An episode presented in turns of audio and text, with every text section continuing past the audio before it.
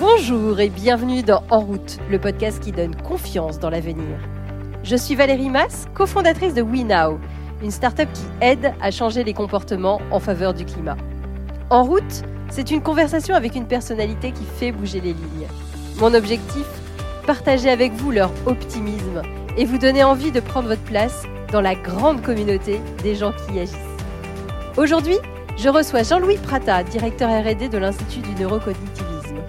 Avec lui, nous allons partir à la découverte de notre cerveau et comprendre son rôle dans notre envie ou non de prendre des décisions respectueuses pour la planète, qu'on soit un citoyen ou un dirigeant d'entreprise.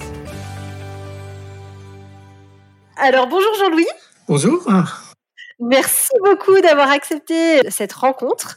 Alors j'avais une première question. Est-ce que vous pouvez expliquer euh, ce que vous faites au quotidien? C'est quoi le, la mission de l'Institut alors, l'Institut de neurocognitivisme est un institut qui œuvre pour euh, diffuser des approches pour aider à mieux gérer les comportements humains, issus euh, des neurosciences, mais pas que, également des sciences du comportement, de la psychologie, etc., et de rendre ces connaissances opérationnelles accessibles pour euh, les individus, les organisations, pour pouvoir opérer les changements qu'on a besoin parfois de faire dans sa vie, dans son métier, euh, également par rapport aux questions de développement durable. Et alors, qu'est-ce qui vous a amené à, à arriver chez, dans, dans cet institut? Alors, ce qui m'a amené à arriver dans cet institut, euh, en fait, moi au départ, j'ai une formation en sciences de gestion, donc rien à voir avec le cerveau. Et en fait, j'ai œuvré beaucoup dans le monde de la conduite de projets complexes. Et j'ai vraiment fait le constat que les projets réussissaient ou échouait euh, grâce à l'humain et à cause de l'humain. Parfois, il y avait des projets très faciles à faire, qui n'étaient pas spécialement complexes, et puis bah, les équipes se plantaient sur les projets, voilà, ça marchait pas. Et puis il y avait parfois des projets, mais alors infaisables, une complexité inouïe à tous les niveaux.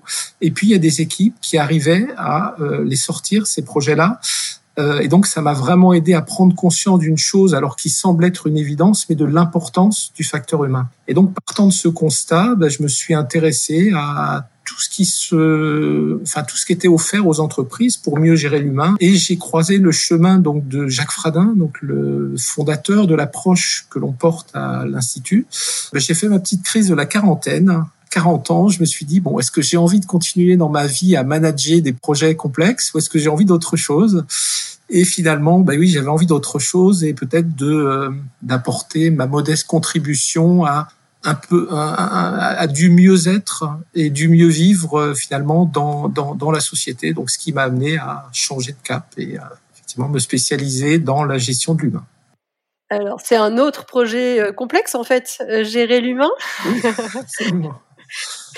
Euh, on va peut-être parler d'un projet encore plus complexe, euh, le réchauffement climatique. Est-ce que vous pouvez nous décrypter un peu qu'aujourd'hui, c'est finalement assez compliqué pour euh, un individu? Pour faire simple, en fait, dans notre cerveau, on a deux grands modes de fonctionnement. On a un premier mode de fonctionnement, alors qu'on appelle le mode mental automatique, qui est un mode en fait dans lequel on est un peu en mode automate où on va dérouler des, des choses qu'on connaît, qu'on maîtrise en fonction de nos habitudes, de, nos préférences aussi. Euh. Donc ça, c'est le mode automatique. Et euh, je dirais malheureusement c'est le mode par défaut puisque euh, notre cerveau est feignant et si je puis dire, c'est-à-dire que euh, il est partisan du moindre effort et donc par défaut, on va dire l'être humain préfère fonctionner sur ce qu'il connaît, ce qu'il maîtrise, ce dont il a l'habitude. Alors on a heureusement d'autres structures qui correspondent à notre mode mental adaptatif, qui permet justement de changer, de nous adapter, d'être créatif, d'innover mais qui, comme on l'a vu, n'est pas le mode par défaut. Or, euh, changer nos comportements pour euh, plus prendre en compte bah, l'impact sur l'environnement à long terme, euh, bah, ça nécessite de faire cette bascule sur cet autre, autre mode qui est capable d'aller au-delà de est-ce que je suis bien tout de suite maintenant dans ma vie et de pouvoir anticiper, se poser des questions, également pouvoir opérer des, des, des changements de ses habitudes pour avoir des comportements, on va dire, qui soient plus compatible avec euh, les enjeux auxquels on fait face. Alors peut-être pour compléter aussi cette question, euh, on est résistant au changement, c'est dans la nature humaine, ça, je dirais. Euh, bon, il y a des gens plus ou moins selon sa personnalité, selon son expérience, etc. Mais pour autant, on est quand même plutôt résistant au changement. Et pourquoi le changement c'est difficile? Bah Parce qu'en fait, pour changer, il faut euh, faire une triple bascule mentale. Okay donc la première bascule, c'est une bascule euh, cognitive, donc dans la pensée, c'est-à-dire qu'il faut avoir conscience de la nécessité de changer. Euh, il y a une deuxième dimension qui est importante, c'est euh, le bilan émotionnel du changement. C'est-à-dire que euh, on est quand même des êtres à la recherche du plaisir et euh, en évitement de situations déplaisantes. On a quand même cet équilibre émotionnel. Et donc, il faut que, pour qu'on change, il faut que le bilan motivationnel du changement soit favorable. Si euh, le changement, c'est par exemple bah, arrêter de, de, mener la vie qu'on mène et puis s'éclairer à la bougie, avoir froid l'hiver, euh, euh etc., bah, ça va pas séduire grand monde. Donc il y a une bascule émotionnelle à faire. Il faut arriver à trouver ou aider les gens à trouver dans ce qui les motive, dans ce qui est important pour eux, des raisons euh, motivationnelles pour se mettre en mouvement. On pourrait se dire que ça suffit, mais non. Il y a une troisième bascule qui est bah, le passage à l'acte.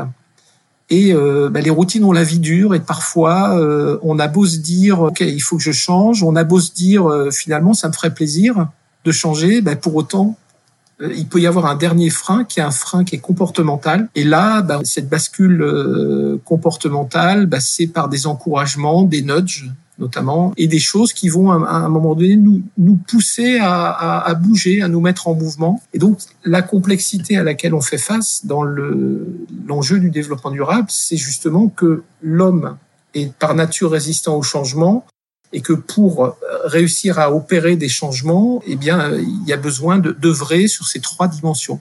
Donc le changement doit être euh, nécessaire, mais également désirable que je trouve hyper intéressant, c'est cette euh, dichotomie en trois, euh, trois, trois parties. C'est d'abord, euh, effectivement, faut, faut le comprendre, faut, faut, faut comprendre qu'il y a ce besoin de changement.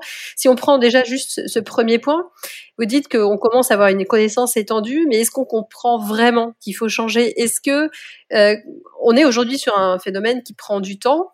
Qu'on a quand même du mal à mesurer dans nos tripes ou dans, notre euh, intimité. Euh, Est-ce que euh, il y a besoin de, travailler différemment, justement déjà sur cette partie compréhension, sensibilisation, euh, appréhension de ce qui nous arrive?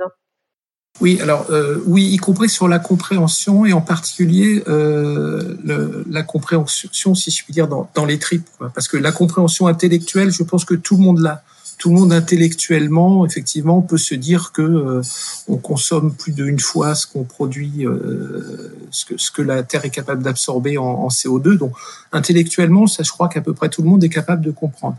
Après, la difficulté, c'est que, alors, je parlais des modes mentaux, mode automatique, mode adaptatif, c'est que si on raisonne sur le, le, le, changement avec nos modes automatiques, eh ben ça marche pas parce que ils sont quand même dans le court-termisme, dans euh, l'immédiateté. Euh, ce qui va se passer dans 50 ans, dans un siècle, dans deux siècles, euh, je serai plus là pour le voir. Il y a, il y a vraiment besoin d'aller connecter ce qu'on appelle aussi notre intelligence adaptative. C'est cette capacité d'avoir une perception globale, anticipatrice dans le temps des conséquences à moyen, long terme des choses et de pouvoir imaginer des solutions. Et alors, comment on fait ça, de, de, connecter cette intelligence euh, adaptatrice? Parce que euh, typiquement aujourd'hui, on, on, voit que les médias essayent de parler de crise, enfin de faire peur finalement. Je ne sais pas d'ailleurs si les, les mots qu'ils utilisent sont les bons pour enclencher une action. Est-ce que, enfin, quels, sont les mécanismes justement quand on veut déclencher du changement euh, qui permettent cette, de focaliser sur cette intelligence adaptatrice? Alors, euh, préalablement, effectivement, euh, le discours catastrophiste que l'on peut avoir, en fait, ce discours-là, bah, ça marche pas. On va pas être euh, durablement motivé par des discours catastrophistes. Euh, cette bascule, c'est quelque chose qui se travaille un peu comme du sport, qui se travaille avec des des outils, des techniques justement pour changer de mindset, d'état d'esprit et, et, et justement aller chercher ces ressources. Alors, on les a tous ces ressources. Simplement, bah, elles sont pas toujours actives. Et là, on va faciliter cette bascule et un peu la provoquer à la demande. Et comment on fait, par exemple, pour faire changer un comité de direction qui a des objectifs chiffrés évidents pour euh, ses actionnaires et qui a pour objectif d'aller vers de la durabilité, donc peut-être un peu moins de rentabilité, mais finalement des plus plus durables. Euh, donc il y a un changement de mindset à avoir. Euh, comment on travaille sur le hiatus qu'il y a forcément dans leur esprit entre leur rentabilité immédiate et les résultats qu'ils doivent délivrer et cette vision long terme qu'ils doivent construire. La première étape, c'est justement de, prendre conscience de ce mécanisme de bascule mentale. C'est-à-dire qu'on n'en a pas conscience à chaque instant, chaque minute, chaque jour. Euh, notre cerveau bascule sans arrêt de l'un à l'autre, mais on n'a pas conscience euh, qu'à un instant T, on est complètement sur notre mode automatique, à un autre instant, on est complètement sur le mode adaptatif. On n'a pas conscience de ça. Euh, et donc, on a beaucoup de certitudes que parfois on pense comme étant réfléchies, euh, fondées, sensées, alors que c'est juste des préjugés ou simplement euh, bon, on a toujours fait comme ça, pourquoi changer alors qu'on a toujours fait comme ça? La première étape, c'est vraiment un apprentissage de, de, de comprendre comment fonctionne notre cerveau. Et après, une fois qu'on a compris ça, euh, on peut intégrer ça lorsqu'on mène une réflexion, par exemple, sur euh, la stratégie de l'entreprise, euh, ses objectifs, etc. Si l'équipe qui réfléchit à ça au sein de l'entreprise est sur ce mode-là, a priori, elle est plus à même de, de, de, de concevoir une stratégie durable à long terme et voire même à trouver les arguments pour convaincre euh, le conseil d'administration euh, d'accepter une baisse à court terme euh, de la rentabilité, mais pour pour une pérennité, une rentabilité future plus importante. En fait, ce que je trouve intéressant, c'est que vous dites, euh, le, mode automatique, c'est celui euh, finalement qui ne nous aide pas à voir le long terme et à prendre les bons choix, même de santé, hein, pour nous. Euh, il faut basculer dans ce mode euh, un peu plus réfléchi. Comme beaucoup, c'est difficile de s'y mettre longtemps. Donc, comment on fait pour rebasculer régulièrement dans ce mode qu'on force le cerveau à passer peut-être plus de temps sur, sur une zone où il n'est pas confortable alors en fait, si paradoxalement, quand on est pleinement sur ce mode adaptatif, c'est très confortable. On a un sentiment de, de sérénité, de plénitude, de, de, de, compréhension globale des choses, donc c'est très confortable. Ce qui nécessite un effort, c'est justement la bascule. C'est un peu comme s'il fallait euh, forcer là une commande. Euh, c'est un peu dur, mais une fois qu'on a basculé, c'est confortable. Alors pour y arriver, euh, je dirais, bah, c'est un peu comme le sport. Euh, j'ai envie de dire, euh, euh, quand on démarre, le, si on démarre la course à pied, au début, ça demande un gros effort, c'est difficile. Et plus on va pratiquer, plus ça va être facile de faire, faire, du sport. Eh bien, c'est pareil pour le pour le mental. Plus on va entraîner notre mental justement à faire cette bascule, plus ça va être facile. Alors, on a un super indicateur dont malheureusement on ignore le sens et que les neurosciences nous permettent de, de, de, de clarifier, c'est notre stress quand on comprend ce qu'est vraiment le stress, euh, ça aide à justement l'utiliser pour l'information qu'il nous donne. En fait, les, les, neurosciences cognitives ont mis en évidence que le stress euh, était un, un symptôme d'un conflit entre les deux modes. Donc le mode automatique nous pousse à nous représenter la réalité d'une certaine manière et à décider quelque chose, et le mode adaptatif, euh, lui, n'est pas d'accord avec ça c'est-à-dire que c'est un peu comme si on avait deux personnes dans la tête, enfin sans être schizophrène, hein, mais on avait deux systèmes de traitement d'information dans la tête qui sont en désaccord. Et comme le plus intelligent des deux, le mode adaptatif, n'est malheureusement pas celui qui a le plus de pouvoir de prendre la main sur la conscience, eh bien euh, c'est un peu comme s'il tirait le signal d'alarme du stress pour dire ta façon d'appréhender une réalité, de réagir à cette réalité n'est pas adaptée, n'est pas la façon la la plus optimale. Donc c'est comme si notre mode adaptatif revendiquait euh, le pouvoir sur, sur, le problème en question pour pouvoir décider. Donc une fois qu'on a compris ça, bah, c'est très intéressant puisque dès qu'on sent qu'on monte un peu en stress, qu'on est énervé, euh, qu'on est anxieux, qu'on est inquiet, etc., on abandonne la façon d'être normale qui est si quelque chose m'inquiète, je l'évite, je le fuis, je le combats, euh, etc. Pour rentrer dans une, introspection, pour se dire que se passe-t-il ici et maintenant pour que mon signal d'alarme, euh, le signal d'alarme de mon intelligence, se mette en marche. Et donc, on va plutôt regarder ce qui se passe en soi. on va reconsidérer, réobserver la situation, la réanalyser pour euh, avoir un regard plus juste et plus pertinent sur la situation. Le stress, en fait, est un excellent indicateur de euh, mauvaise utilisation des ressources de notre cerveau. comment on peut utiliser justement les fonctionnements du cerveau pour aider les gens à prendre des bonnes décisions, un peu en dépit d'eux-mêmes, mais on a tous des réactions euh, automatiques. Je pense par exemple à la PlayStation. Les, enfants peuvent rester des heures et des heures devant la PlayStation. Comment on pourrait faire en sorte que le développement durable soit un peu la PlayStation du comportement? Est-ce que on pourrait inventer euh, des récompenses automatiques quand on fait des choses bien, par exemple? Il y a sûrement euh, beaucoup de choses à faire pour inciter donc avec des nudges à avoir des comportements euh, à impact positif. Alors il y a des expériences de nudge qui ont été faites qui sont euh, par exemple sur la consommation d'énergie. Quand les gens recevaient leur facture d'électricité avec la consommation, on leur donnait aussi la consommation moyenne du voisinage. Et donc les gens qui euh, voyaient qu'ils consommaient plus que la moyenne, bah, il y a le le biais un peu de désirabilité sociale qui est, qui est, qui est à l'œuvre, qui disent ouais quand même euh, on consomme un peu beaucoup, euh, voilà tous les autres ils consomment moins, et donc ça avait un effet à la baisse sur la consommation. Là, on s'appuyait sur le mimétisme social, la désirabilité euh, sociale. On peut euh, également s'appuyer sur le biais ludique important. Enfin, l'être humain aime bien jouer, même les adultes, presque tous, pas tous, mais presque tous. Et donc, plus on va rendre quelque chose ludique, plus ça va donner envie euh, de, le faire finalement, d'y aller. Donc, il y a sûrement plein de nudges à imaginer pour inciter au développement durable en fait. J'ai peut-être été un peu vite. Est-ce que vous pouvez rappeler ce que c'est que les nudges pour ceux qui connaissent pas Bien sûr. Donc, euh, c'est une technique d'incitation douce euh, et bienveillante à adopter un comportement. On, on se pose souvent la question faut-il la carotte ou le bâton, notamment en, matière euh, environnementale?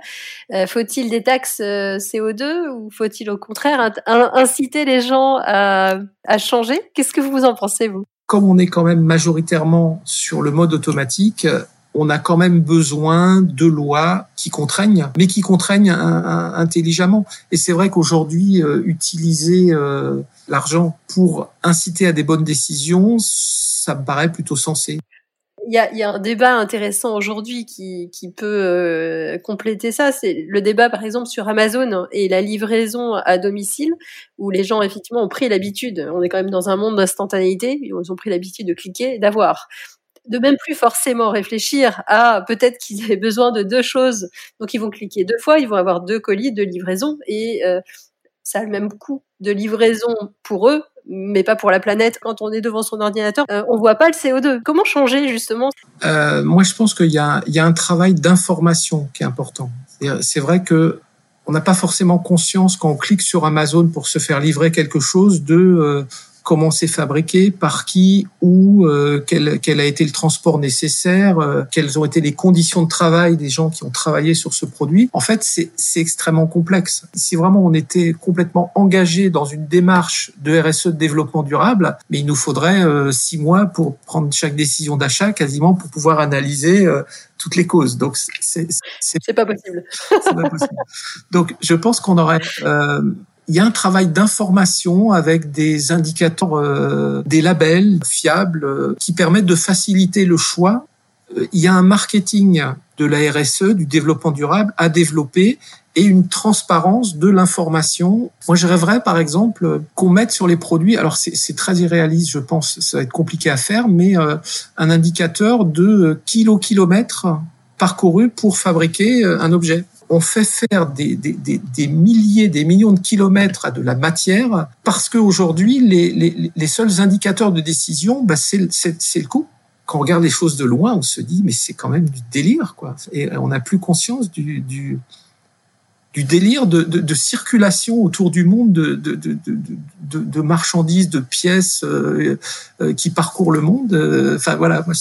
Et donc si on avait un indicateur de type caca, c'est pas très beau, kilo kilomètre.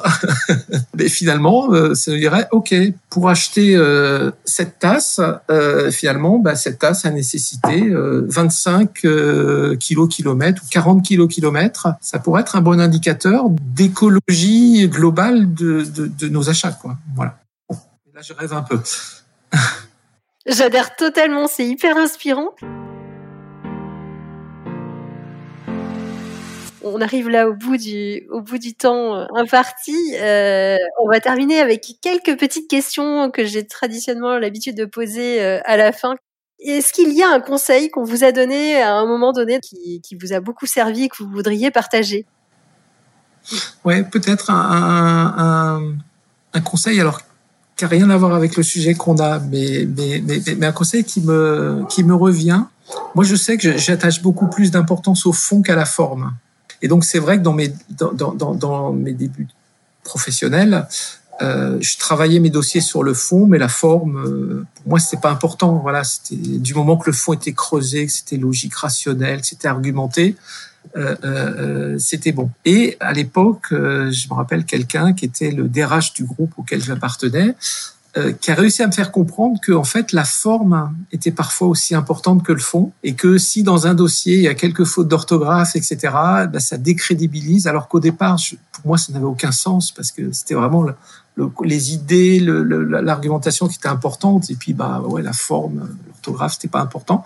Il m'a aidé à prendre conscience de ça et à me préoccuper de quelque chose dont je m'occupais pas avant. C'est un détail, mais c'est ce qui me vient tout de suite. Ma dernière question sera est-ce qu'il y a une personne que vous aimeriez entendre au micro euh, du podcast?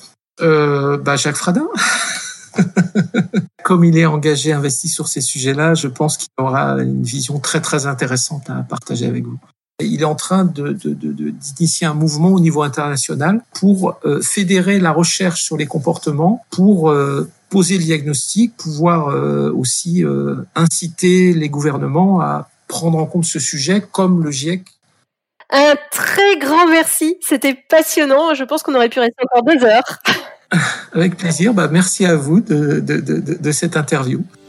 Merci Jean-Louis. Si cet épisode vous a inspiré, n'hésitez pas à le partager sur les réseaux sociaux ou à lui attribuer 5 étoiles sur votre plateforme de podcast préférée. C'est comme cela que le plus grand nombre pourra le découvrir. Et qui sait, vous serez peut-être à l'origine d'une nouvelle vocation. Vous pouvez aussi retrouver tous les autres épisodes sur notre site web www.wenow.com.